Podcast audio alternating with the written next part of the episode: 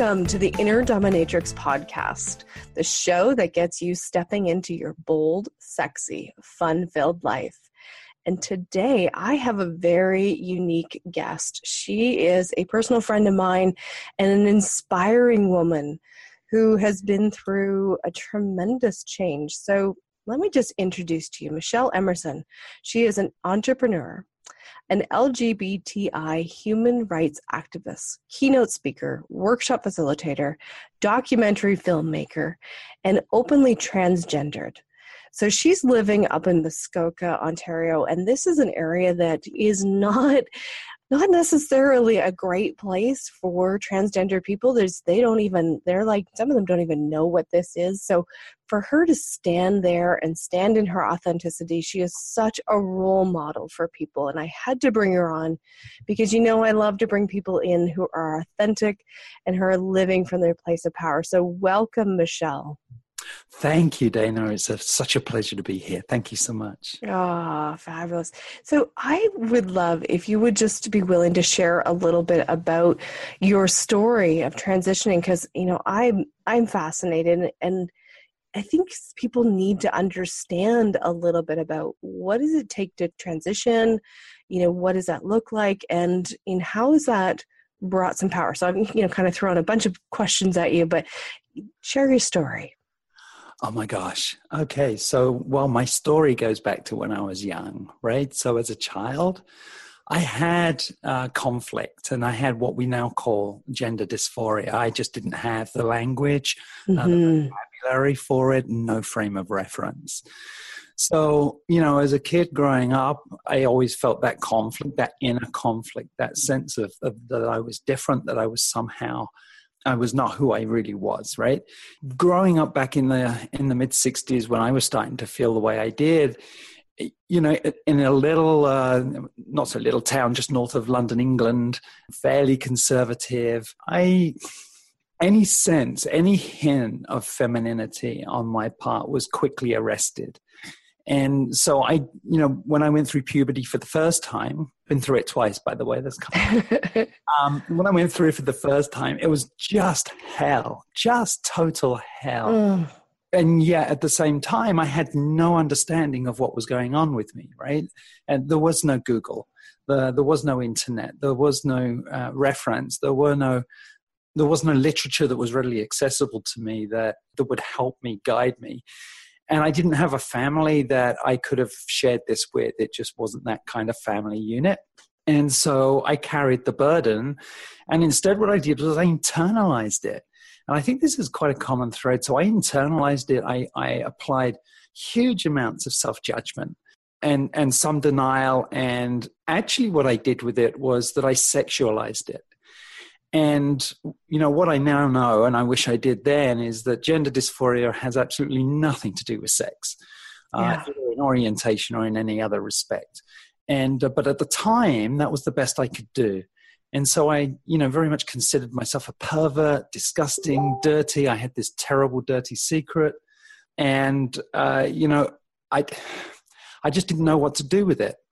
So, you know, what I did was internalize that. I applied all of society's self judgments. I did that, right? Nobody else did that for me. What did I do? I, I chose to show up in the way that I was expected to show up. And to do that was to actually live a lie, uh, fundamentally, because the way I was presenting my gender, my gender expression, was not consistent with my inner sense of self, with my gender identity and um, but that was how I I realized that that's how I was going to get on in society, how I needed to show up, what I needed to do. Now everybody's journey is different, so you know trans people. The, the concept of transgender is, is a very broad spectrum of gender identity and expression. So, you know, this is very much my story. It's somewhat representative of others, but it's not, uh, you know, a single narrative so I did what was expected. I showed up and I got married and I um, I took on two stepchildren, which I love and adored.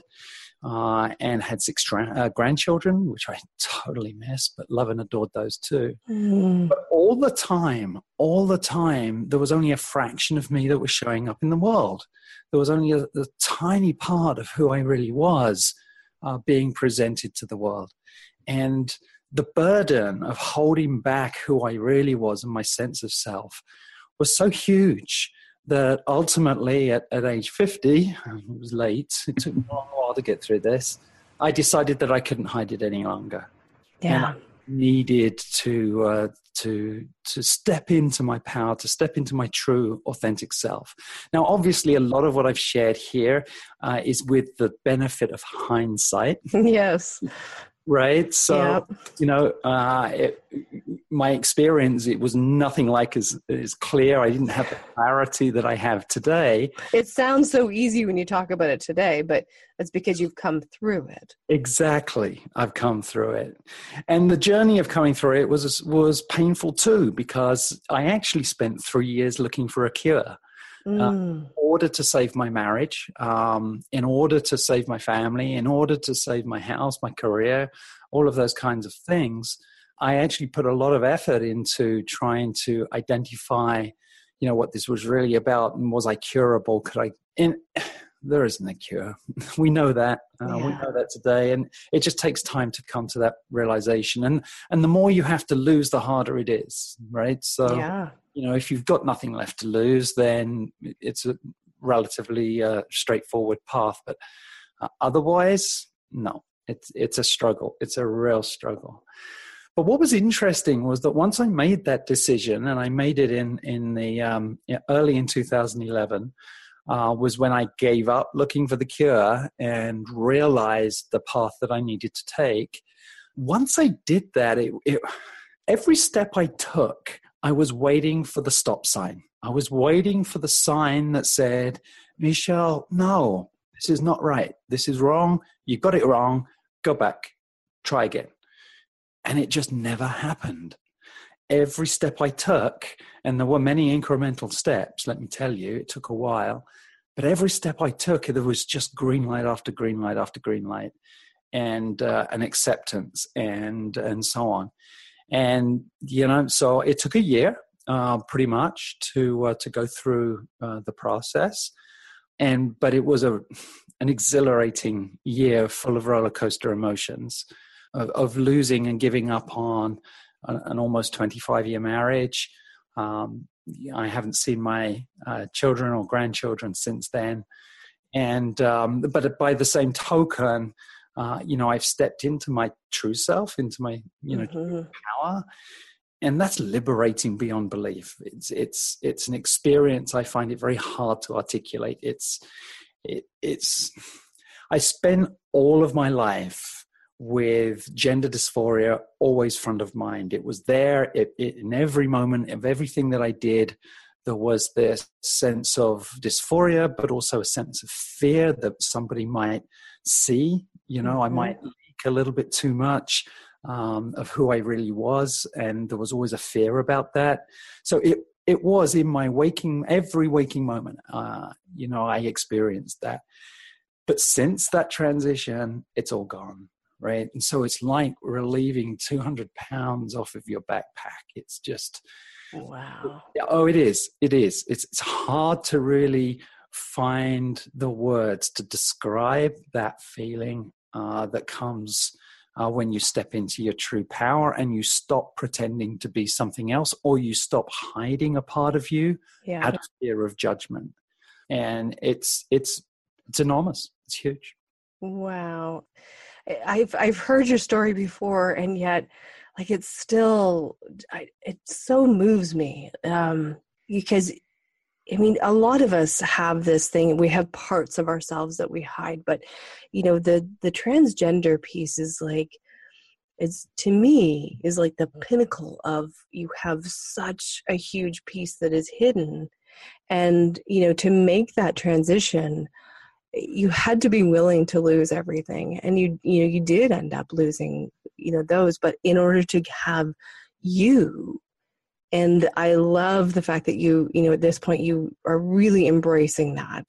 And you know you are noticing how liberating it is and how how much it's just you know the big weight off of of your shoulders in order for you to be you. Like it's just you know stepping into our power is is liberating it's empowering it feels lighter it's easier to live in the world when we really embrace who we are.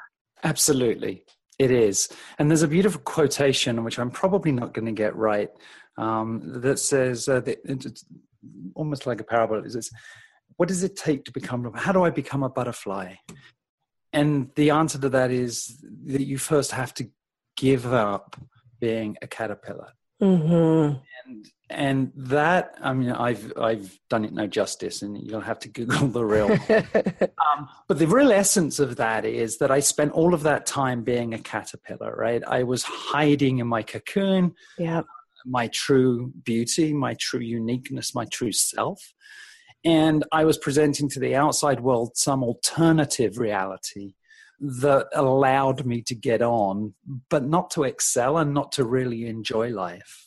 And then to emerge the butterfly, right? To really spread your wings, to be able to fly, to reveal your true inner uniqueness and your true inner beauty. That's better than any drug I know out there. so true. Like nail in the head. Huge.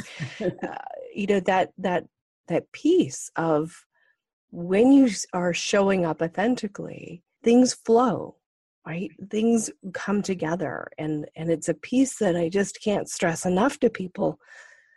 If i'm you know if i'm working with clients that's the whole thing is to so let's let's find out what's that authentic self what's underneath all this baggage and whatnot that you've been carrying. I mean for you you knew what was underneath it and it was you know it's being willing to get out there and fly and i'm sure you know it's not a it's it's definitely not an overnight process this is because you started your transition in 2011 i believe it was uh, so really, it started. Uh, yeah. So I I first spoke to somebody, uh, first human being uh, with whom I spoke about how I felt uh, early in two thousand and eight.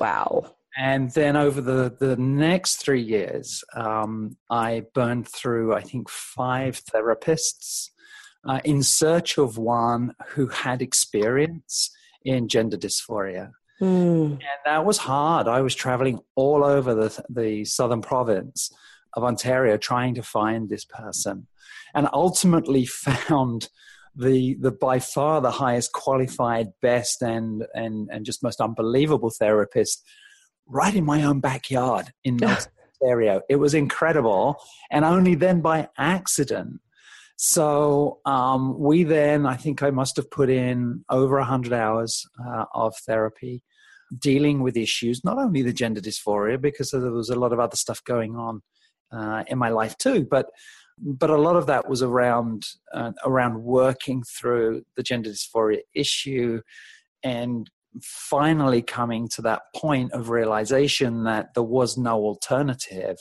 for me but to step into myself and uh, to stop hiding, to to to come out as who I was.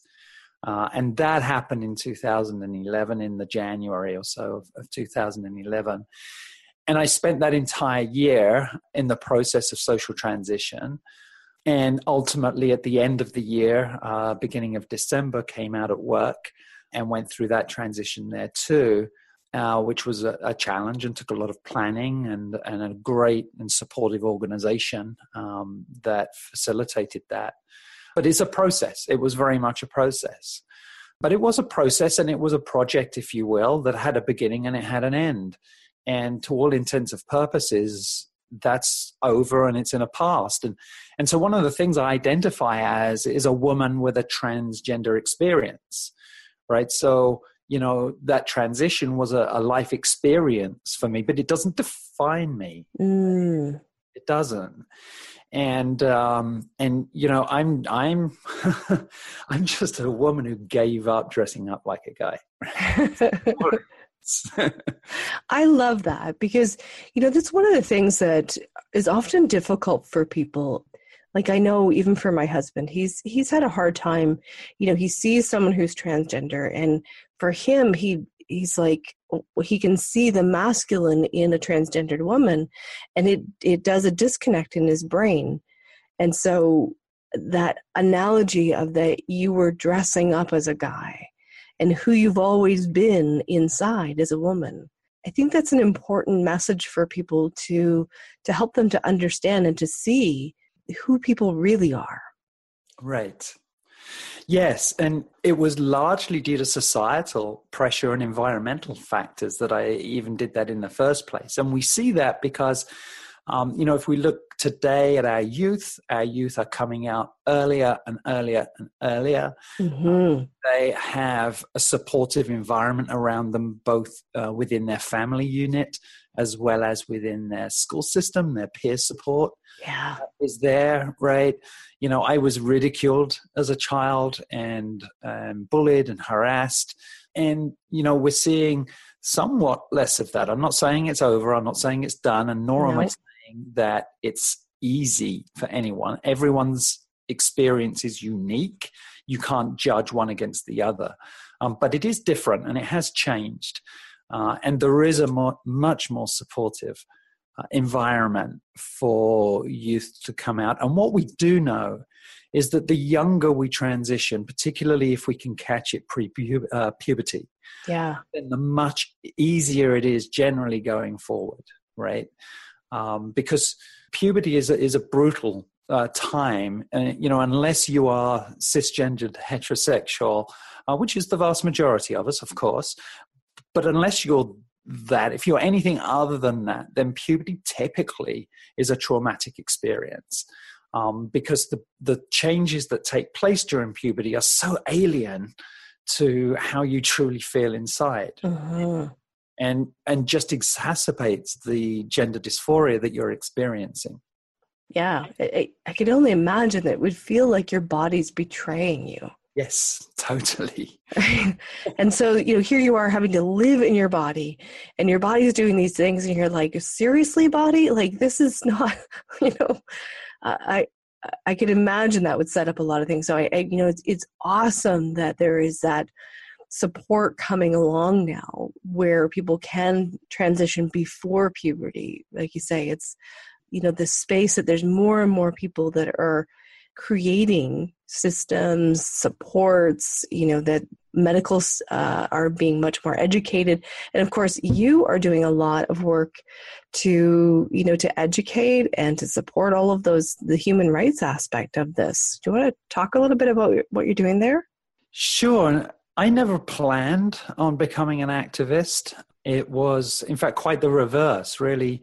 You know, when I transitioned all I wanted to do was to blend in, to be just a part of society generally, just to be me. Mm-hmm. It right.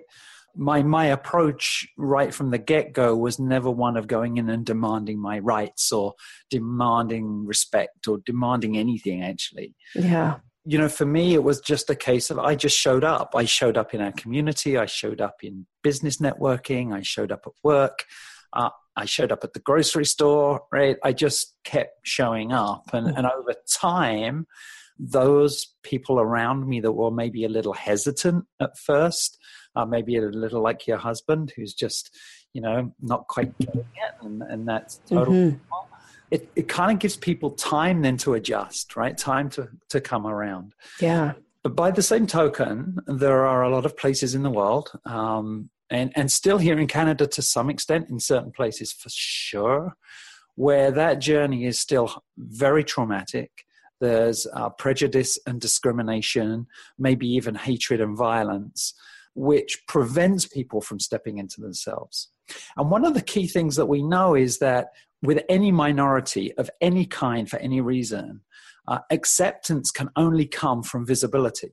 Yeah you know, unless the minority is visible in some way, then society is unaware of it and therefore, you know, almost in denial. And we see this in countries where, where you know, governments will deny the existence of LGBTI people because they're largely invisible due to oppression and prejudice and discrimination, right? So it's a vicious circle. So part of what I try and do now is I just do what I can to increase the positive visibility of minorities. And we can use, as I do, film and uh, multimedia to amplify the voices of those that are courageous uh, and able to step up, step in front of a camera, be prepared to be interviewed by, by me on, on one of our shoots or whatever. And through that positive media, we're then able to amplify the visibility and ultimately reach acceptance much sooner. So that's really my mission. I love it. And and of course you've done a documentary, right? Yeah, so I've shot two documentaries. Again, I never planned to be a That was not on the agenda. Um, but I had the pleasure and honor of being asked to shoot a fly on the wall when four Ukrainian activists uh, came into Toronto for the uh, Toronto uh, the World Pride Human Rights Conference, and that was a major shift in my life. That changed my life beyond measure. It's it, it, that's a whole story all of itself. So i'll just use the abbreviated version out of that came the first documentary film which was pride of ukraine and that explored the um, the very new and uh, real struggle uh, of holding a march of equality in ukraine and then from there, uh, I had the opportunity to spend some time in Slovenia, in uh, Central Europe, and shot a film, Transgender Life in Slovenia. And it was a film that explored the lived experience of 10 uh, trans and non binary, gender non binary individuals right across the country, small as it is, but diverse country. And again, the, the objective of that was to amplify that visibility, that voice and uh, and help the local organization, the TransAkcija in Slovenia, to to be able to increase awareness and thus uh, seek acceptance. Delighted that that film won Best Film at the Ljubljana International Film Festival in. Uh, oh. which was just incredible. Yeah, congratulations. Thank you. Yeah, so that was that was a huge honor. And now I want to do the same thing in Canada. You know, what we know in Canada, the vast country that it is, with the huge diversity that we have, is that the lived experience of trans people across the country is very, very different based on geography and based on culture. So, uh, if you're living out in the extremes of Newfoundland, PEI, Nova Scotia, out on the, on the East Coast, again, perhaps the community has not had the experience of a trans person uh, within their their number, and so you know that lived experience is something in the downtown Toronto, entirely different lived experience. Somewhere way up north, completely different. So I would like to profile those lived experiences again with the objective of raising that visibility and awareness within all of these communities right across the country uh, beautiful mission and you know it's in everything you know when we can look behind the scenes and say okay what what is it like for somebody else we gain so much more understanding and we can have some compassion for these people see them as human beings and you know take down all of those stigmas and things that we we thought we knew about them and then i just want to circle back because probably not a lot of people have heard the term non binary. So, can you just clarify that? I can, yes. So this this um, talks to a concept uh, of gender and gender identity, and traditionally, broadly, we think of gender in two simple terms: masculine and feminine, right? But in reality, a person's gender experience can fit anywhere in between of those two extremes. And um, I use a tool, uh, it's, a, it's a fantastic tool called the Genderbread Person. Uh, you can just Google that and get the chart. It's, it's a great fun game to play, and I use it in workshops all the time. And what the genderbread person does is it starts to break down this concept of one or the other, right? So you're not simply masculine or feminine maybe you're a bit of both. And in fact, the reality is from gender studies that most of us are actually a blend of both in reality. And although it's even then hard to define, well, what is masculine and what is feminine, right? So that's another whole ball game. Um, but um, so when we think of gender non-binary, when we think of people that are are within that spectrum, these are individuals for whom the gender binary just doesn't fit with their sense of self and existence. So they neither identify as feminine or masculine. They either identify as both or as neither, and in varying proportions. So there's this fluid sense of gender, and we're seeing that increasingly coming to the fore now. And when we talk about transgender, um, transgender is an experience of dealing with where you fit on the gender spectrum. A few years ago, it would have been strictly related to transitioning, that is, changing from one to another. It's no longer that. Transgender is an overall umbrella term that describes the whole gender lived experience of people right across the spectrum.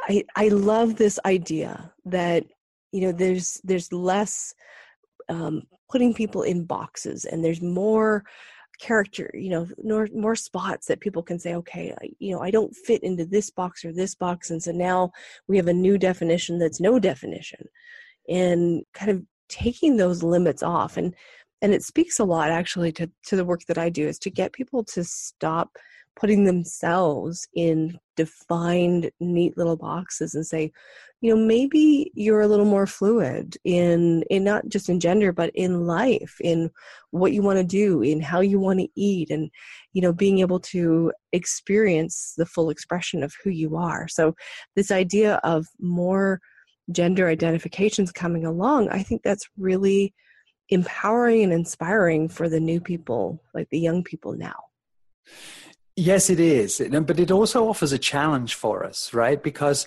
you know, we as human beings like to categorize people. It's yes. right? Uh, we do it so that we can market to them, right? Uh, we yeah. market this type of clothing or that type of clothing and so on and so forth. So we as a, as a species really like to categorize everything. Uh, and, you know, by exploring these new identities of gender, uh, is providing a challenge for those people, processes, and services that need somehow categorize people. Because trust me, you know, we we've seen uh, you know some revelation recently, uh, such as trans woman, trans man, uh, gender non-binary, gender fluid, and so on and so forth. I could go on forever here. Yeah. And each day we almost break that each one of those down into another subset of categories. And and it's it's enormous. You know and it's been one of the challenges in the trans community generally uh, because society on the whole tends to get the idea of lesbian or gay right? Mm-hmm. sexual orientation that that concept of uh, who do i want to go to bed with is fairly straightforward right? So um, regardless of your prejudices and, and, what have you. But the concept of a man loving a man or a woman loving a woman is fairly easy for everyone to, to wrap their head around. Right. When we get into the concept of gender, well, that's a whole different ballgame. And um, for the majority of people for whom they've never had to think about their sense of identity, it's just been comfortable. That there's no dysphoria, that is, their um, their sense of self is completely congruent with their physical attributes and and their uh, and then hence their gender expression. Um, you know, the vast majority of people have never had to think about, well, what am I? Am I am I cis? Right? Uh, cis being non-trans, that is same as. So okay. cisgender as opposed to a transgender. Um, so cisgender meaning that you know you're you're completely comfortable uh, your sense of identity and your physicality are, are in harmony. And most people don't have to think about it, right? They just don't. They, they, it's just how they are, and that's totally fine. It only becomes a challenge when you have that dysphoria, when there's a disconnect between who you are uh, and how you're built and, and how you express. You know, there's so much that we could get into here. and you know i know you and i could talk for hours and and we have so you know but mm-hmm. i i would just i want to kind of wrap up a little bit for for time's sake and if there are tips or advice, things that you could give to people who are feeling you know that disconnect between who they are and how they show up whether that's in gender or just in general? What would you give them from your experience I think there's a there's a phrase that I coined a, a, few years ago, which I think really sums that up, and that is when we come to accept our own uniqueness, then perhaps we can come to accept and respect the uniqueness of others. So many of us hide aspects of ourselves for fear of judgment by others. And what I've learned on my journey, both personally but also experientially from um, uh, from other people, is that once you're able to shed those prejudices, once you're able to shed those restrictions, those constraints, those binds that are holding you back, and you step into your true authentic self, you you share your true uniqueness with the world around you, then your energy shifts radically. Mm. I'll give you an example. Um, you know, through most of my life, the early part of my life, I really did not have very many friends. Um, I really struggled to have anybody close to me for fear of them seeing what I was hiding, right? Mm-hmm. And so I had few friends. The friends that I did have were relatively superficial. Um, because I was keeping people at arm's length, I really wasn't um, and yet at the same time, I was battling because I wanted to be accepted by the world, and yet I wasn't presenting any kind of truth. And trust me, that vibration is detected, if not perceptively, by those around you, right? Mm. And since I stepped into my true, authentic, and unique self, mm-hmm. uh, that has changed radically. Um, the people around me, the support that I have, the the dear, deep, close friends that I now have that I've never experienced before, and that's all come about because I'm no longer hiding anything. I'm no longer holding anything back. This is me. This is all of me, and you know, if you don't like it, that's totally cool too. We can't. We've I don't know how many trillion people we've got on the planet mm-hmm. right now we can't all love absolutely everyone, right? We can't all get along. There yeah. are differences. But if you come to accept that, if you if you if you accept that without any kind of judgment, then the quality of the relationships you have with those that do accept you, oh my gosh, it's just exponentially better than oh yeah experienced before. So true. Uh, you know what? I it's it's beautiful. You've summed it up absolutely beautifully and uh, you know i really hope that people take this to heart because this is an important piece. Show up authentically exactly as you. Be brave. So thank you so much for coming on board with me here with this podcast and i want to um, give a shout out. So where can people find you if they want to know more about what you're doing maybe hire you for some amazing web work? Of so of course you did my website uh, yes, I'm I'm relatively easy to find. I pretty much own Google under Michelle Emson, um, so that's a good place to go. Uh, directly, uh, michelleemson.ca. Uh, or um, commercially with what we're doing with Sanctuary Studios uh, at sanctuary-studios.ca. Yeah, wonderful. Two key places you can find us. Awesome. Thank you again, Michelle. And this has been another exciting episode of Inner Dominatrix. Look forward to having you join us again.